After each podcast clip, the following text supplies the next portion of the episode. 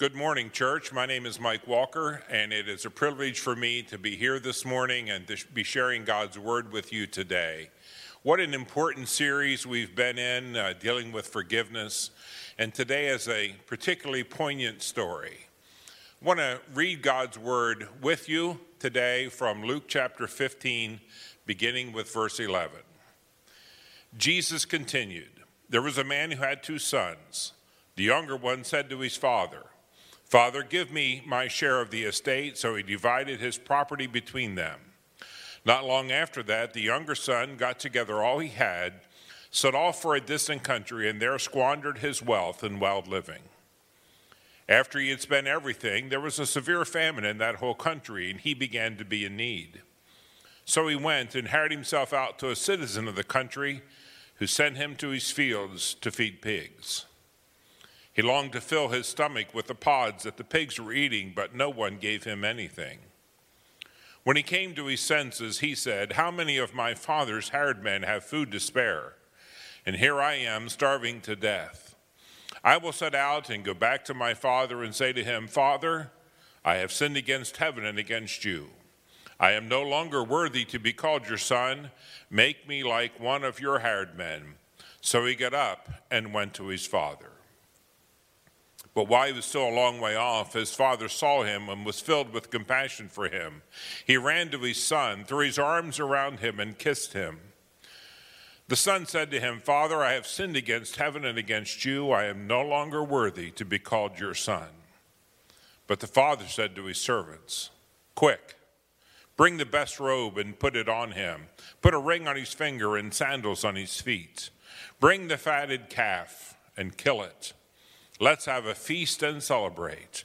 For this son of mine was dead and is alive again. He was lost and is found. So they began to celebrate. What a powerful and poignant story for us dealing with forgiveness. Several things that I want us to discover in this passage of Scripture today. I understand this passage of Scripture well because I am a father and because I was the youngest son of my family as well. This younger son was uh, wanting to go on his own. He wanted to depart from his family. He didn't want to be a part of his father's household anymore. Now, the tradition in Jewish homes in that day was that the oldest son would get two shares of the estates, and each of the other sons would get one share. So let's suppose it's just these two sons. The older son is going to get two thirds and the younger son is going to get one third. But normally the estate is not divided up until the father is deceased. So, in a respect, this young man comes to his father and says to him, Dad, you're dead to me. Give me my share of the estate so that I might go and make my own way. How heartbroken dad must have been when son came to him with that message. But he did what the younger son had asked for. He went and gave him a third of the property, a third of the inheritance that he would have received. The young son gathers his stuff and runs off to a foreign country where he participates in wild living for a period of time. We can only imagine what he may have gotten into doing that. We've all been young, I suppose, and have had a bit of rebellion in us. Maybe some of us are still dealing, dealing with some rebellion today. Pretty soon, the young son runs out of money. He begins to get hungry, and there's a famine in the land, so no one's really sharing food with him. And so he hires himself out to a farmer who gives him the job of feeding pigs. Imagine that a Jewish boy feeding pigs. He's so hungry that the food that he's feeding the pigs looks desirable to him, but no one's given him anything to eat. He comes to his senses and says, You know, even my father's servants have food aplenty. I know what I'll do. I'll go back to my dad and I'll tell him, I have sinned against heaven and I have sinned against you. I am not worthy to be your son any longer, but would you hire me to be a servant on your farm? And so he begins his journey back. While he's still a long way off, the father sees him. And the father has compassion for him. And the father runs to him. I don't know about you, but in my childhood, I don't ever remember seeing my dad run. And I'm not sure as an adult that I choose to run very much either. So, daddy running towards me is a bit of a surprise. He comes running to the young son and he hugs him around the neck and he kisses him. And he says to the servants, Quick, bring the best robe, bring a ring for his finger, and sandals for his feet.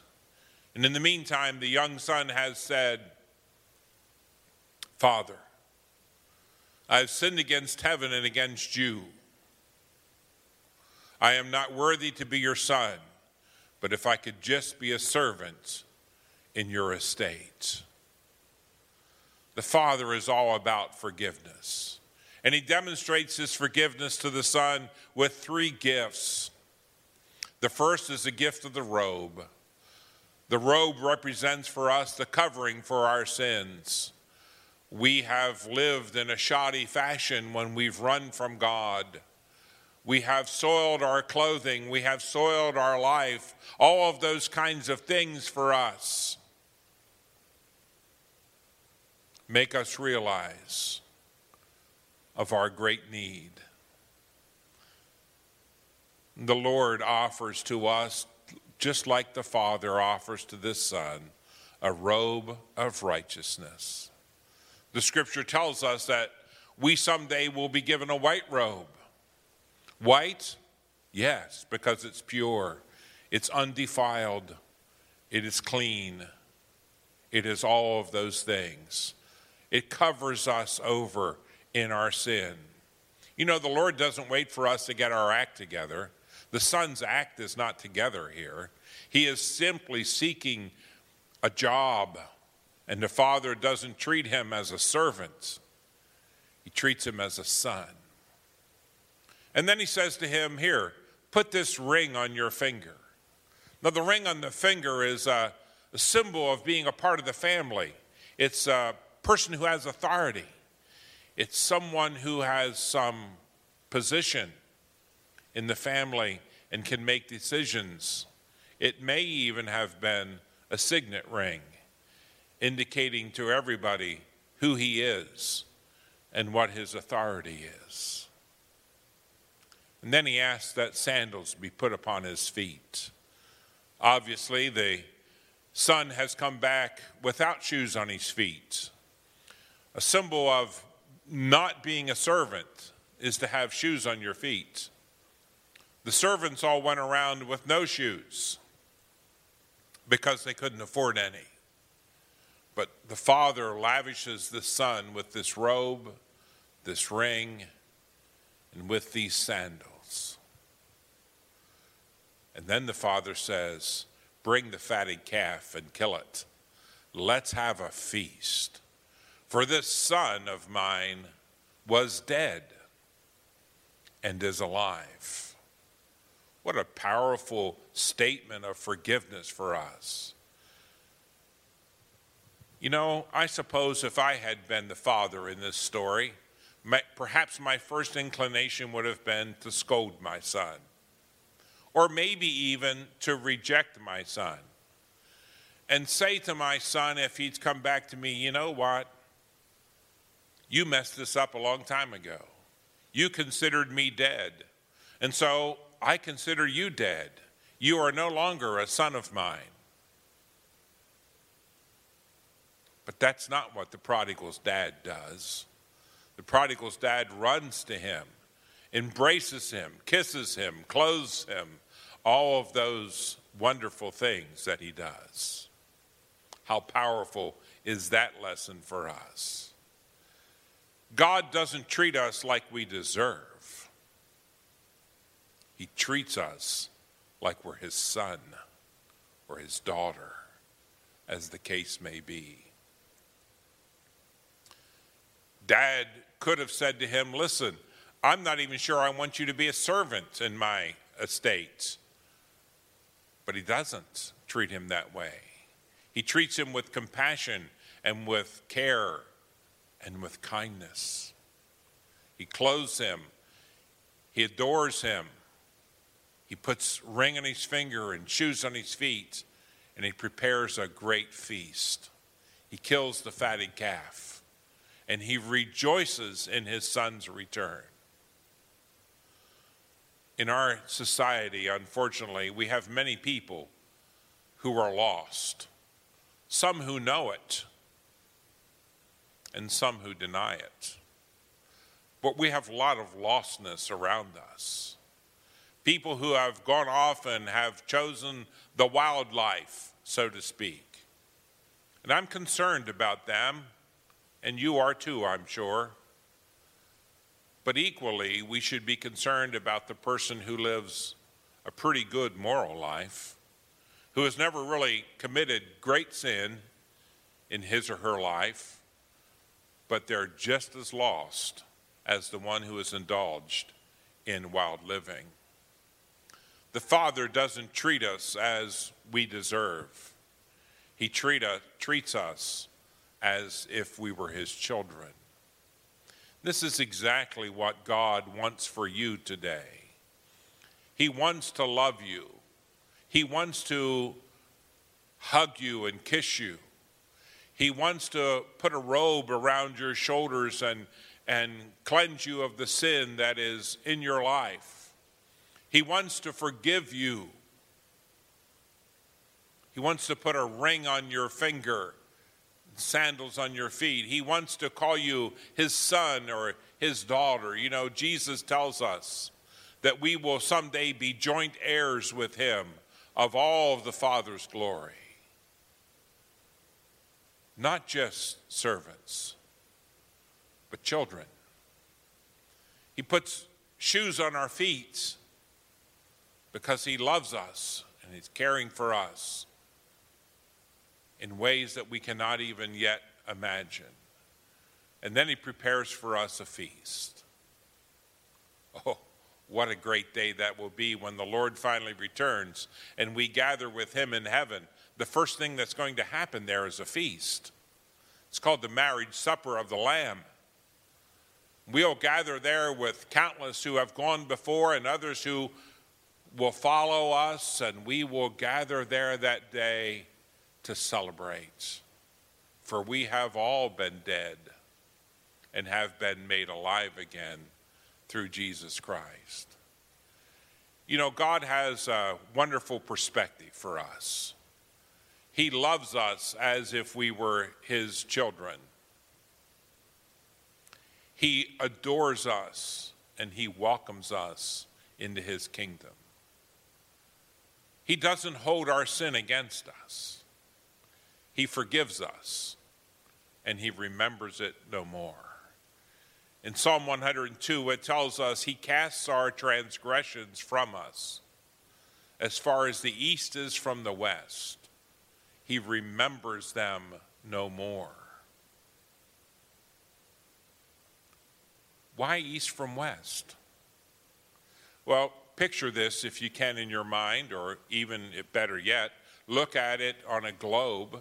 If you went to the equator of the earth and looked at the cities there, one of the cities that you might discover is Quito, Ecuador, which is essentially right on the equator.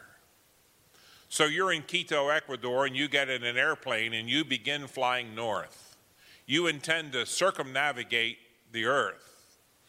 You fly north and you fly north and you fly north until you get to the North Pole. And continuing on in the same direction, you're now flying south. You fly south and you fly south until you pass the equator again and get to the South Pole, at which point in time, continuing in the same direction, you're now flying north. You see, north and south meet at the poles. But if you got in that plane in Quito, Ecuador, and you began flying west, you would soon be out over the Pacific Ocean. You would continue flying along the plane of the equator. You would circumnavigate the whole earth, and the whole time you would be flying west. You would pass over uh, portions of Africa, you would still be flying west. You would pass over the Atlantic Ocean, you would still be flying west. You would land again in Quito, Ecuador, you would have been flying west the entire time. East and west never meet, north and south do. And so when the scripture tells us that he casts our transgressions, he throws our sin away, as far as the east is from the west, he remembers it no more. It's an immeasurable distance. We can measure north to south. We can tell you how many miles it is from the North Pole to the South Pole. We cannot measure the distance from east to west. God wants to forgive you today. We need to do the same thing as what the prodigal son has done. We need to come running to the Father as the Father is running to us. We need to confess our sins in the same way as what the Son does. Father, I have sinned against heaven and against you. I am no longer worthy to be your child. And the Father's response is going to be the same as the Father in this story. He'll put a robe of righteousness on us. He'll put a ring on our finger. He'll put sandals on our feet.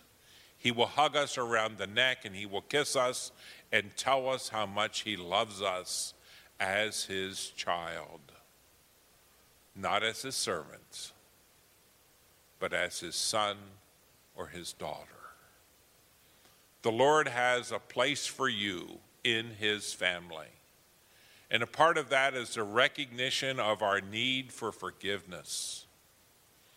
The son came to his senses while he is in the midst of feeding pigs.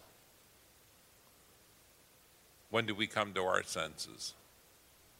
What is it that compels us to run home again? The Lord is looking for us. He is keeping an eye out for each one of us. And when He sees us coming towards Him, he will run to us. Won't you run to him today? Pray with me. Heavenly Father, I thank you this day for who you are. I thank you that you watch over us and that you love us and that you care for us in so many ways that we cannot even begin to understand. We're thankful for the forgiveness that you offer. In the name of Jesus, we pray. Amen.